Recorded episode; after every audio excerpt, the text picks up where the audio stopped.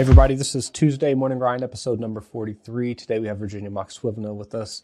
Virginia has over 15 years in the privacy space, uh, current vice president and global chief compliance privacy officer at Agilent Technologies.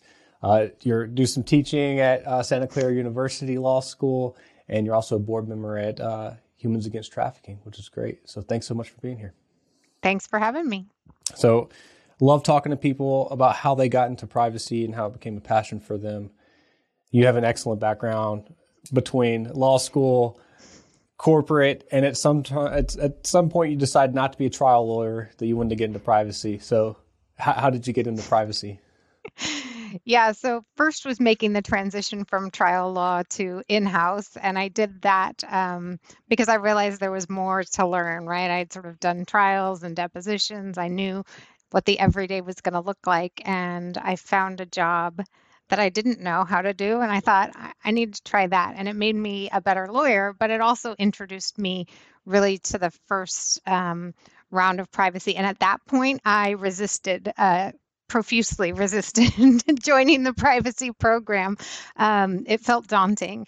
And then as I got more into compliance, um, and particularly as GDPR came out and we started prepping for that, it's just something you can't not do in compliance. But it really gave me an opportunity once I started in the healthcare space to understand why it mattered more. When I was in the consumer space, it was less interesting to me but it's really interesting to me from a healthcare standpoint and how healthcare life sciences companies deal with it is very different than sort of your consumer technology approach. So that's what I love about privacy. Um, I also love that every day I wake up, um, there's something new. Uh, we jokingly say every day there's a new law in privacy, and I mean it, it's practically every day. Last week, Saudi Arabia, um, you know, China's been very active, um, and we're just seeing places around the world that we never expected to be sort of leading the way in privacy, really coming forward with privacy laws. So yeah. it's always interesting.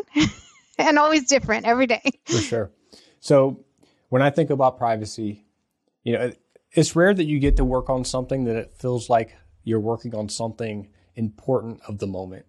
And, yeah. and what I mean by that is, I think if you look around, you look at the regulatory environment, you talk to your friends and family, you think about what's going on with social media, eh, media and your cell phone. Like we all have this sense that privacy is important, but we don't know what to do with it. And and it's like one of those unarticulated things. Like you can't speak the truth because you don't like it's just not really in your grasp. So help yeah. us do that. Like why why does privacy matter from a societal perspective and where, where do you think we're at?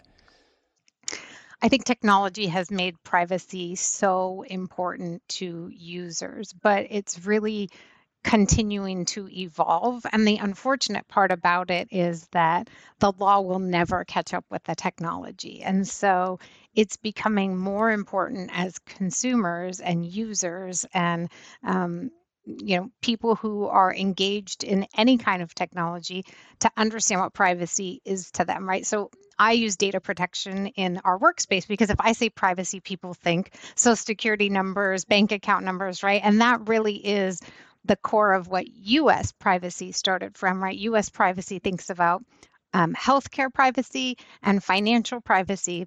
And GDPR comes at it from a completely different perspective.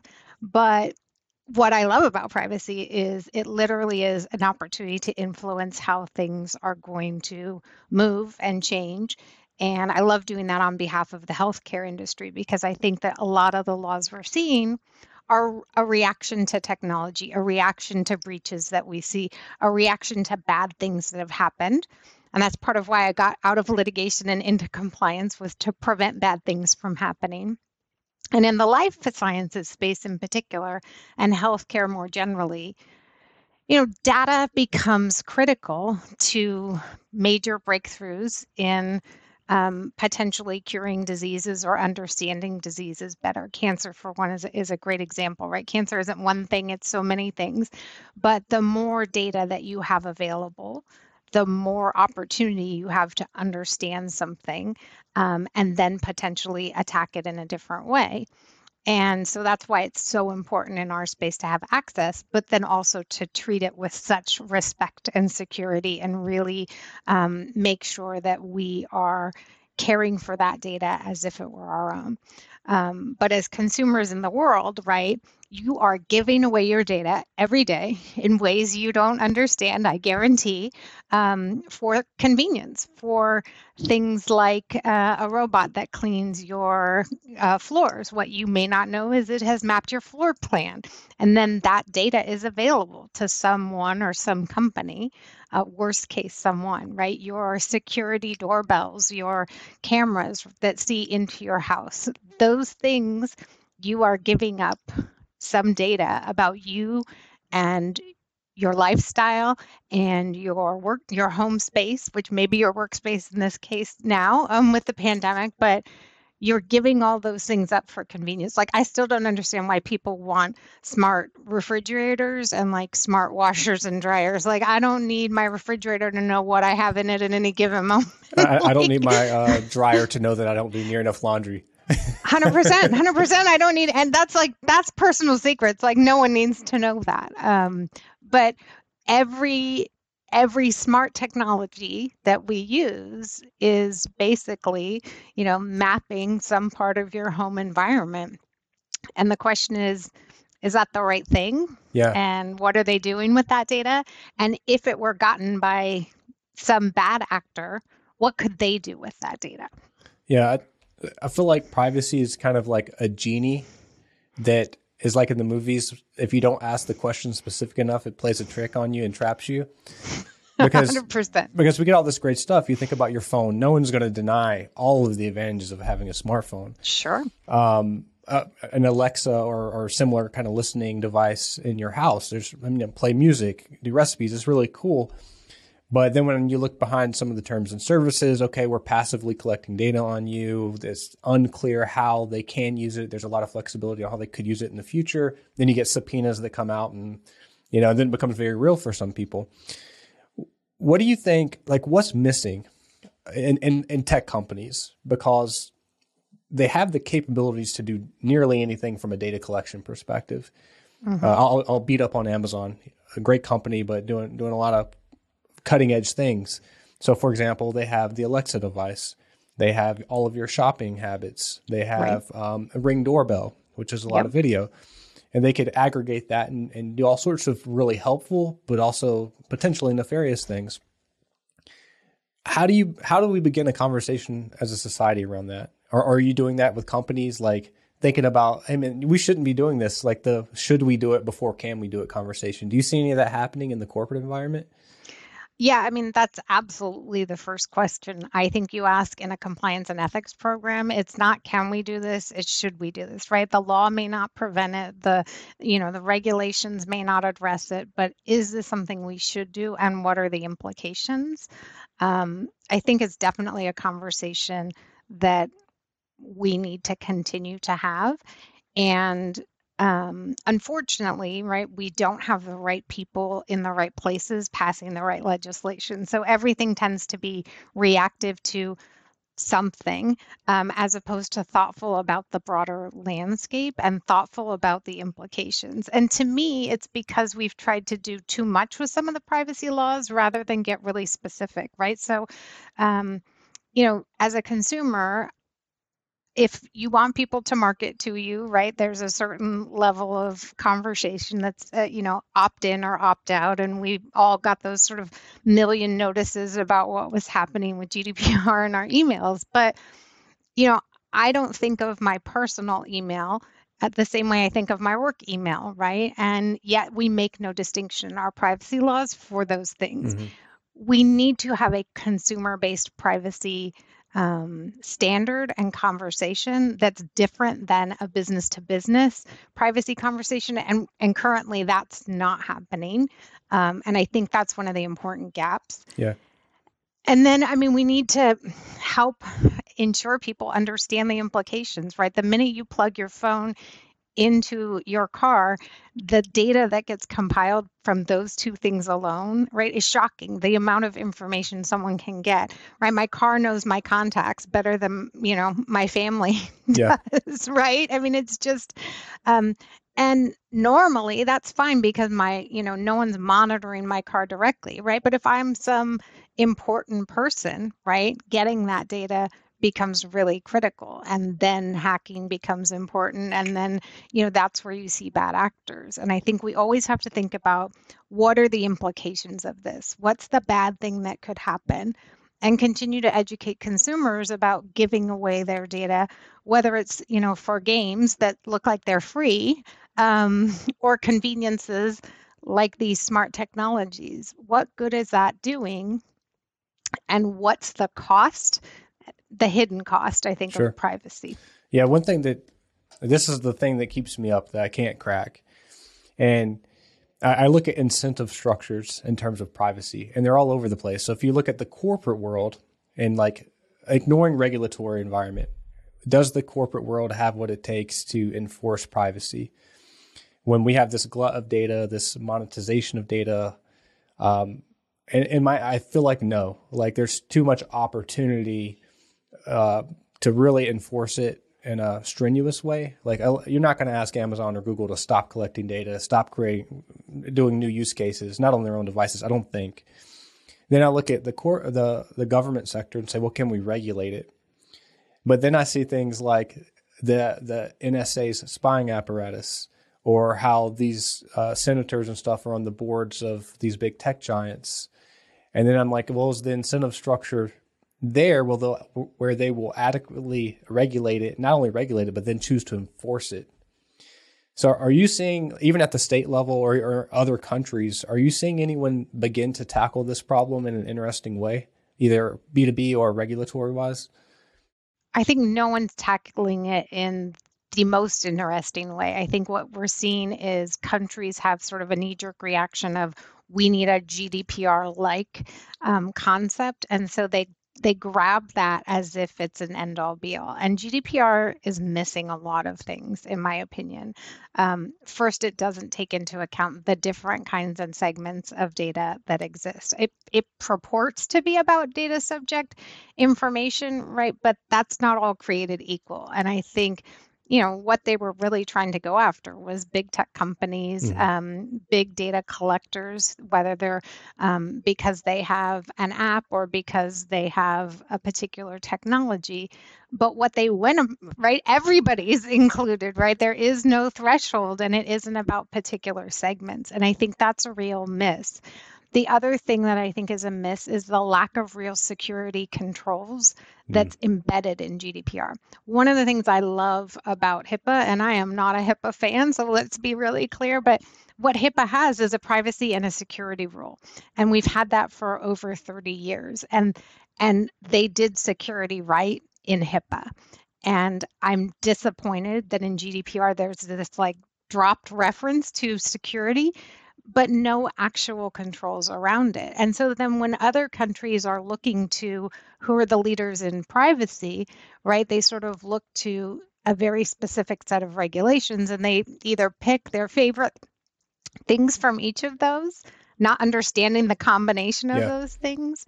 Um, or they just adopt something wholesale that may not make the most sense for what we're trying to target. And that's disappointing to me because we never get to what's the real problem? What yeah. are we trying to solve? What is it we want to protect and why? Um, we just get this mishmash and now it's like this ugly quilt of laws around the globe and to ask a global company to be able to manage to that is pretty unwieldy to be honest i mean that's one of the greatest challenges is like which law requires this and which has data localization and where is our data at any given moment and how do we comply with this crazy patchwork that doesn't make sense together yeah. and isn't integrated you know one of the I think we're putting ourselves as a society in a weird position from a regulatory perspective because we have lots of forces happening at once. One, security and privacy are coming of age at the same time. So yeah. you have some security regulations, some privacy regulations when really you need them bundled. And you mentioned the patchwork, the quilt of regulatory. It's almost so, so complex you can't reasonably ask a company to comply with it. So because of that, you almost have folks who at the regulatory perspective aren't doing a good job enforcing it either. Right. You know, so yeah, Yeah, it's, it's absolutely true. And then we see, even with GDPR, which is supposed to be the EU, right? The Italian Data Protection Authority comes out different than Belgium. And, right, I mean, yeah. you get this, you get a patchwork even just from the regulation. And I think that's one of the biggest challenges is what's realistic, what's reasonable, and again, I would focus on right enabling security for privacy. The better your security is, the less you need to worry about privacy controls. So the more you're doing things like multi-factor authentication, the more you're encrypting data at rest and in transit, the more you're, um, you know, making sure that your access controls are sufficient and tight, and you're thinking through that. Um, the, the less you need to worry about privacy. Um, that's not to say you shouldn't be, I think, transparent about what you're doing with people's data, what you have access to, and why. And I think data subject requests as a general concept are good. But, right, for those of us who saw it in practice the first year after GDPR, what happened was employees, particularly employees in Germany, requested their data. and right, that's not what the law was intended to protect. It wasn't about employee data. But those are the kind yep. of unintended consequences that people need to think through. So we spent all this time responding to German data subject requests from employees, right? As opposed to spending that time investing in making sure you know we were doing privacy by design right or or managing actual data subject requests that's the miss as I see it. It's just not precise enough. Mm-hmm. And it doesn't really go after the things that matter to people, right? It's, you know, does it matter to you whether your employer collects data on you? I mean, they have to give you benefits. If, if they don't have the data, they can't. So, you know, the value of that, I would, I would say is limited. And then in the US, right, it creates this risk of being contrary to all these employment laws around what you can have access to. Like, should you have access to any email that your boss has referring to you in your your performance if you're not included in that? And how will that affect your willingness maybe to sue a company, right, yep. for an employment claim that you wouldn't even otherwise have known about? Does that make sense? Is that what we're trying to enable here? Or are we trying to enable you know, I like to say it's it's about grandparents and children, right? Who are our riskiest populations? And if you're sending emails to them, that's one situation versus business to business emails. Is that is that really what we want to go after? Mm-hmm. Um, it's, it's just crazy. I've also noticed there's this phenomena of like companies doing the worst stuff are protected by so many layers of abstraction you know, like the questions that you might say we should ask is probably not intuitive for what like the, the layman non-privacy expert would ask because right. you wouldn't suspect that your data is being collected no. and used in that way. So it's like the worst actors are protected by that layer where pretty much everyone knows their employer's gathering data. So I'll, I'll tackle them, but that's not really the problem. So it's a little frustrating. Yeah, I think it is that people don't have transparency to what data means and what data exists out there and what the implications are. You know, should it matter if someone markets to you because they have data showing that you've been, you know, shopping for a pregnancy test and diapers and things like that?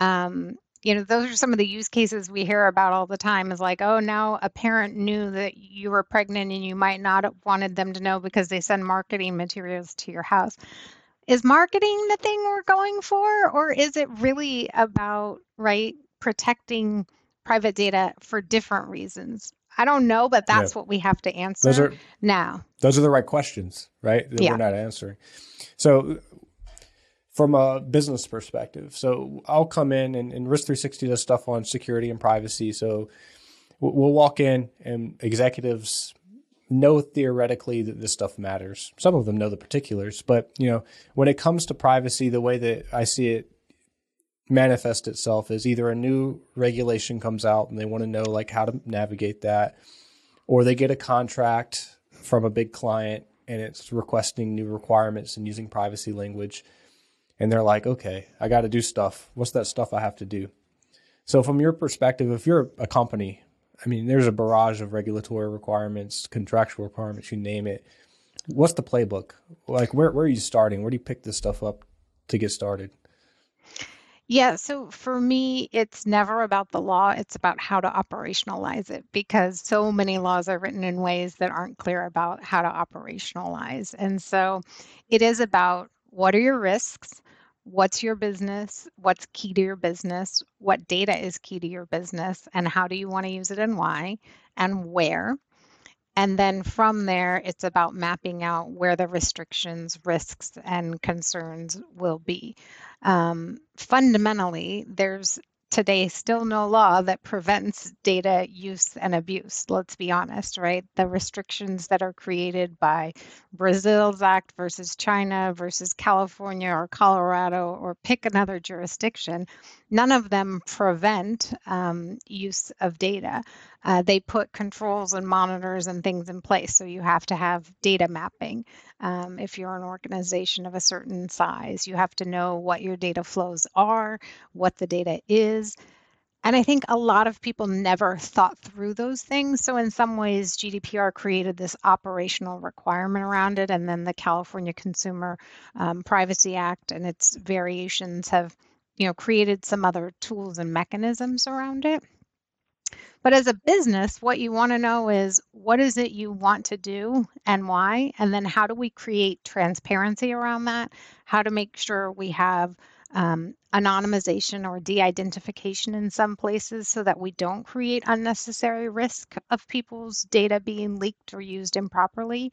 And then how do we enable that maybe in our products. So, depending on your product lines, um, we make products that characterize things like soil water, air, and, and can detect whether there are um, contaminants in those things, as well as diagnostic data that help you identify not just what kind of cancer you have, not just if you have cancer, but what kind of cancer you have that could then identify an immunotherapy treatment that might be available to you because of the protein expression. And those are the kinds of things I think people want to enable, mm-hmm. right? Um, and so our job in life sciences and healthcare in particular is to be clear and transparent about what we're doing and why. And, and I will tell you that um, cancer patients as a group tend to be the most active um, in terms of a consortium of people wanting to make sure that we are making breakthroughs in that space.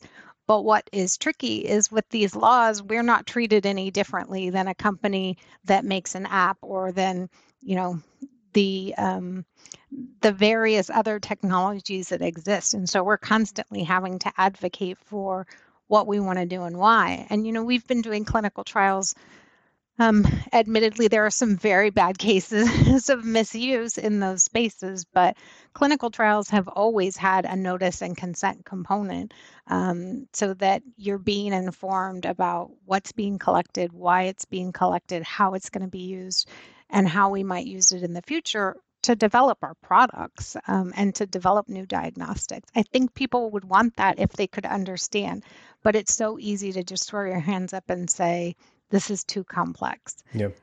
So for an organization, instead of sort of trying to follow the law du jour, um, we are sort of rallying around what we call basic privacy principles or tenets and taking more of a principles based approach than a law based approach, um, where you can really say at a high level what's our organizational view on integrity and transparency and notice and consent? How are we going to behave generally? And then only when you get one of those strange outlier laws do you sort of have to put it through the washing machine and say, okay, would we do anything different? Um, the place we do different things are where, you know, countries require data localization, which I think is the most challenging situation. Yep. Do you really want a server in uh, every country in the world, or, or certainly a handful of pretty high risk countries, that's a big challenge for organizations. For sure. Yeah. The one thing I do appreciate, it, it's hard. It's sometimes it's easy to be cynical about privacy because you see like the mass collection and going on, but there there really are bright spots, and one of them you just highlighted. And it's like this idea of doing a risk assessment, understanding data flow, why you're collecting it, what you want to do with it.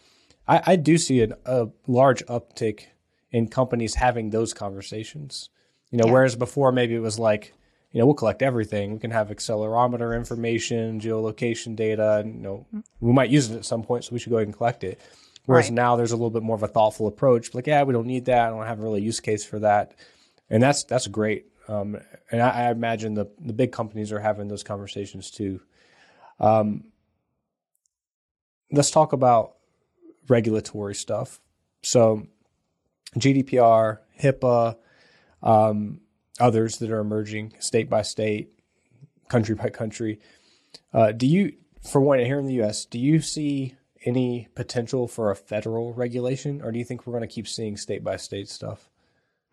I cannot imagine a federal regulation on this topic passing. Um, I mean, just to get almost anything through our uh, current legislature is challenging enough, but a topic that is so specific and detailed and difficult to understand, I can't imagine getting bipartisan support for that.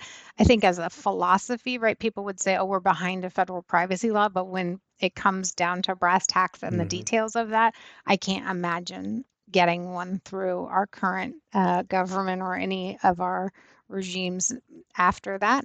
Um, so I would say that I expect to see state by state um, continuing in the US. And I don't even think that when we have, you know, 49 states, like all 50 states have breach management and we don't we still don't have a federal law on that, right? It would be great to even just tackle one piece but I can't see that happening. I don't see any strong leader emerging to say this is an important topic and here's why and here's the, how this affects you. Yeah.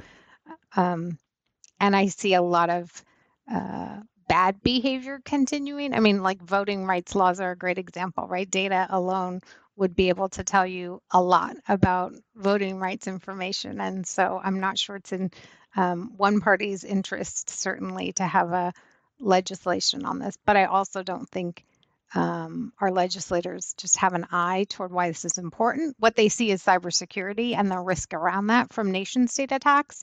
Um, and that really may be the only way that it gets passed is in the guise of a cybersecurity type Mhm. legislation. But I can't ever see it being passed as a privacy law. I could see sort of the new version of the Patriot Act being a cyber one. Yeah.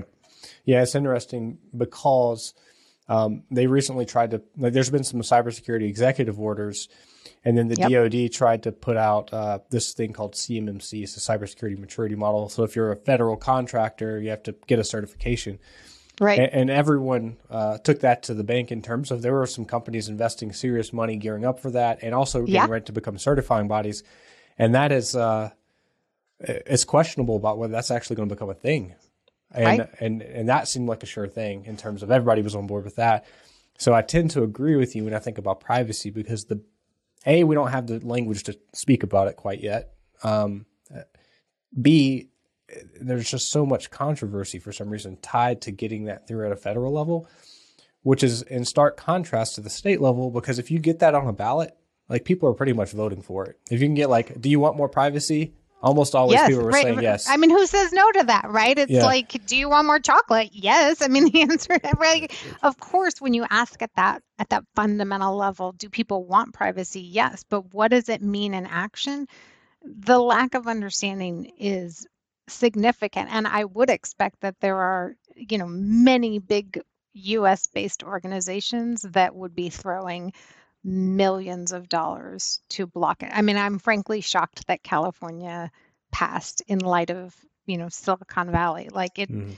um, it's still a mystery to me. I, I can tell you that when it was, um, you know, sort of going on, right? So it's like a Tuesday that it gets proposed in order to, you know, block a ballot initiative, and by Friday it's passed. And I had a meeting, had a regular standing meeting with my CEO at the time, and so on Friday I updated him, and he said. Know, Virginia, I'm pretty surprised that you never mentioned this before. You didn't even have it on my radar. I was like, oh, because it was on no one's radar. It literally came about Tuesday and passed in record time. And now we're just trying to clean it up and fix it. I had no idea it was coming. It was an attempt to block a ballot initiative that then came about the next year anyway. Um, pretty shocking turn of events Oh, and a bad way that privacy would get, you know, legislated. That's just not good practice. sloppy. How can yeah, Yeah. how can you get it right? Um Yeah. it's So yeah. taking this concept, so probably no federal thing. Definitely more states. We know that every country is going to be doing something. Yep. Um, and then you said earlier something that resonated with me. That's why you have to take a principles based approach.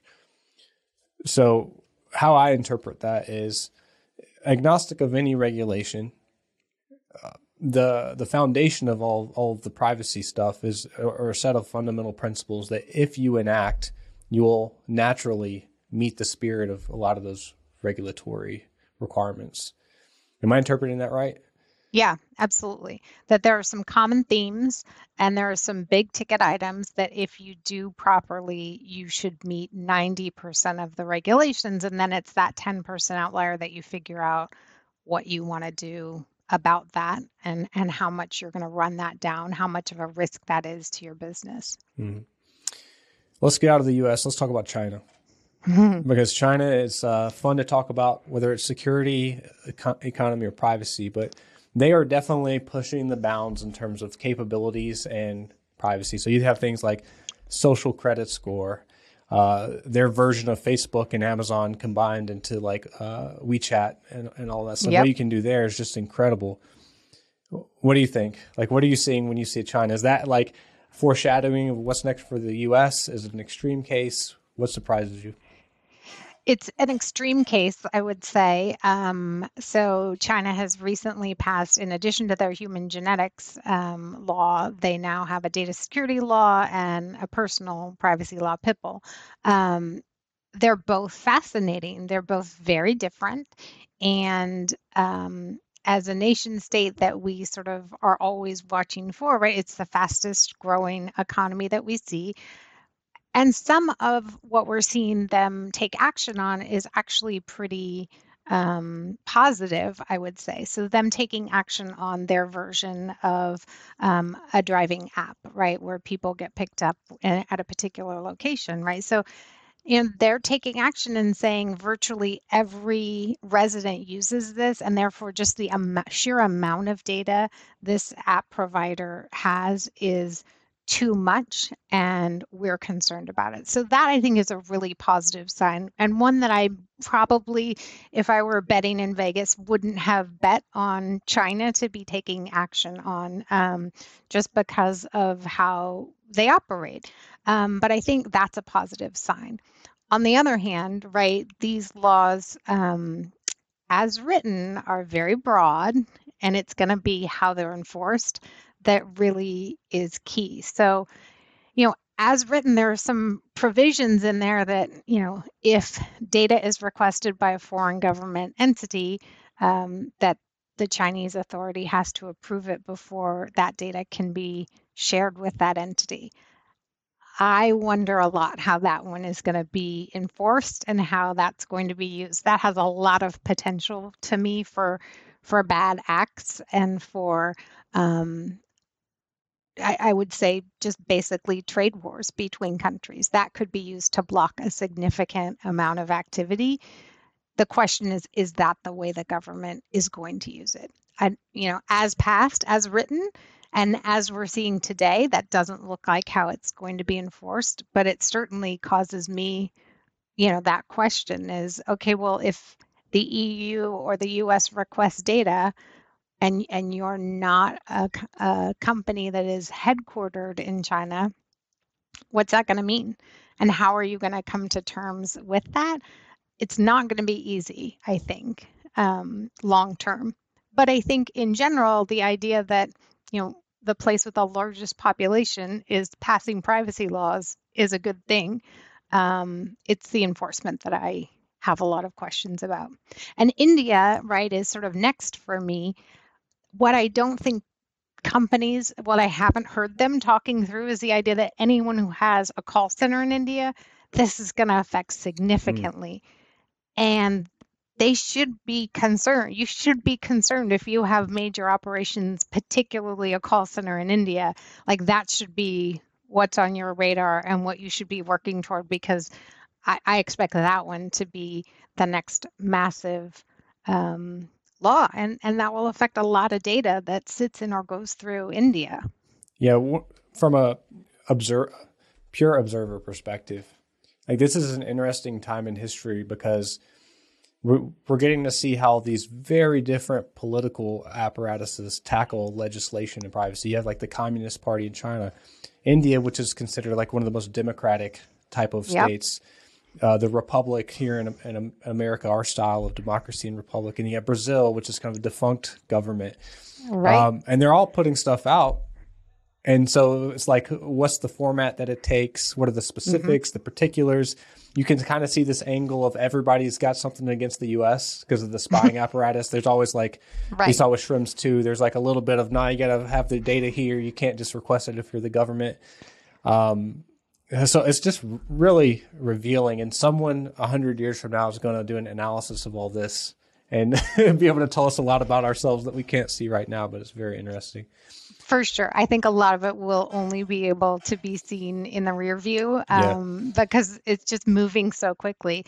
But I'm always surprised at countries when they're talking about the US spying mechanisms, right? And I and then I think about what it's like to just live in the United Kingdom and have have cameras on every corner. I mean, that to me is so significant an intrusion and has so much opportunity for um, bad behavior and um, and government activity that would be concerning.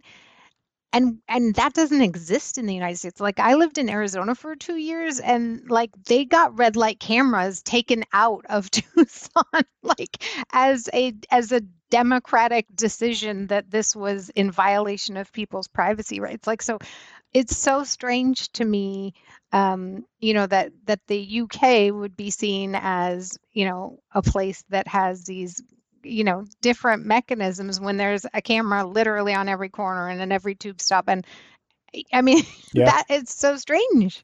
Yeah. And then you got, you know, the Great Firewall of China putting out privacy legislation. Then you got For the sure. U.S. Uh, it's like everyone's, it's this, that's the whole incentive thing. It's like we're all mixed up right now and trying to figure out where that lands is complicated. So let's talk about trend. So technology is pervasive. You, I see things like uh, mobile phones just like rampant. Everybody's spending more and more time in front of a screen. Uh, it's just a tracking device in some ways that you're carrying around with you all the time. Then you think about like oh, what Facebook's doing with Oculus. Like there's some great business use cases for that, and even doing work virtually, like not just virtually as in remote, but virtually as in virtual reality. Uh, China's got their uh, WeWork stuff. We talked about the the social credit score and stuff. If you fast forward this out 10, 20 years, do you see us this becoming a bigger problem or do you think like the next generation is going to buck the trend and be like no more of this, we're not doing it. My dad did the phone, phones aren't cool anymore. I would love to think that was the case. I would love to think there was going to be some massive revolution against technology. But as I see it, right, people who are, you know, in their 20s today don't know a world without a smartphone, don't know a world without Google, don't even understand where, like, how it's possible that some of us grew up without those things that, like, you know, the Encyclopedia Britannica was like what you went to when like when you were trying to find things that things weren't at your fingertips i don't see that changing i mean i think there'll always be sort of a small section of people that you know want to live off the grid and you know will that grow i don't know i doubt it i think what we're moving toward are more wearables more interconnected technology more smart technology and more cross data um, transitions. I think that wearables will quickly become implantables. And, um, you know, I think that has a lot of potential challenges. It also has upside, though, right? I mean, people chip their animals, but we don't chip kids, right? Which seems strange to me. Like, if I lost a kid, I would want to be able to go to an app and be like, where's my kid? Um, that technology seems pretty valuable we do it for our cats and dogs like i like that's strange to me um, but i think that you know the implantables that are then going to have your financial information and you know all the other things that you currently carry in a wallet or in a phone i think it's eventually going to be some kind of implantable or wearable um, technology. Yeah, I mean that that's kind of uh, of the moment because we're thinking through like what to do about COVID nineteen and mm-hmm. uh, and the uh, the healthcare passport. I call it a healthcare passport because it's not just COVID nineteen. It's not going to be just COVID. Yeah, it'll, it'll yeah. eventually be all of your healthcare, and there's great pros to something like that in yep. terms of uh, your ability to control it, access to it, uh, mm-hmm. accuracy. Mm-hmm. Then you also see, I could see how it could be abused. I could see how it could be stolen. I could see how you know my insurance company could harvest that and charge me more. There's lots of downsides to it how do you think those conversations are going to go down? How are we going to find a balance? Is it just going to be like, you know, corporate and regulatory bodies talking about and trying to figure it out? Folks like you, do you have a sense? I think it's always going to be a combination. I think there always has to be sort of a group of concerned citizens, and I don't yet see that group emerging very quickly in the privacy space. So I'm I'm hopeful that um, we'll start to see more of that, that COVID has really created some questions and urgency around privacy that didn't exist before. Um, you know, there were a lot of laws that were on track, um, particularly in the US to pass. We were, you know, we were tracking like 250 laws at any given moment poised to pass. Then COVID sort of shut the world down and a lot of those laws went on pause. And COVID has taught us some really interesting things about privacy and technology and, and is creating a much more um, robust discussion. But it's also, you know, when you have urgency, you're more likely to pass something that you don't think through all the way and you don't think through the implications of, and then it can have some big holes in it. And I um, am at least heartened that people haven't immediately passed these things, that they've sort of stepped back to say, and there's conversations about is a health passport a good idea and under what circumstances and you know and not just sort of had that knee jerk reaction because I think in the past we've just had very knee jerk reactions to technology and like, oh, that doesn't feel right. I don't know why, but it doesn't feel right. Um, rather than really taking the time to have a conversation. I hope more people are going to get interested in um, why privacy matters to them and their families and um, their concerns but I think it's overwhelming. And I think in the middle of a pandemic, after, you know, almost two years in this, like people are worn down and there's fatigue. And I think fatigue um, is a terrible combination when you get laws, um, you know, that aren't very mindful of the implications for people. So I'm worried, uh, to be honest. And I think once a law gets passed, it's much harder to pull it back off the books um, than it is to sort of revise it or mm-hmm. you know do some tweaking with it. So i hope people keep up the conversation and start to understand. But the more i see wearables the more it's clear to me people don't. They don't you know they would prefer the convenience of knowing their heart rate and knowing the number of steps they've taken and they'll give that up almost nine times out of ten you know, for that convenience. It doesn't matter to them what data is being used or how it's being used. Um, it's just easier not to think about. Well, these are important conversations. And Virginia, thank you so much for uh, spreading the word and, and having this conversation because it's so important. And if uh, you guys out there watching and listening enjoyed this kind of conversation, you can check out Tuesday Morning Grind. We have a playlist on YouTube. You can check out Risk 360, and we have a Tuesday Morning Grind playlist where you can see our lovely faces as we're chatting. Or if you prefer the uh, the listening methodology, you can check out us uh, check us out on any podcast app that you like to listen on podcasts. So, Virginia, thanks so much for being here. Thanks for having me.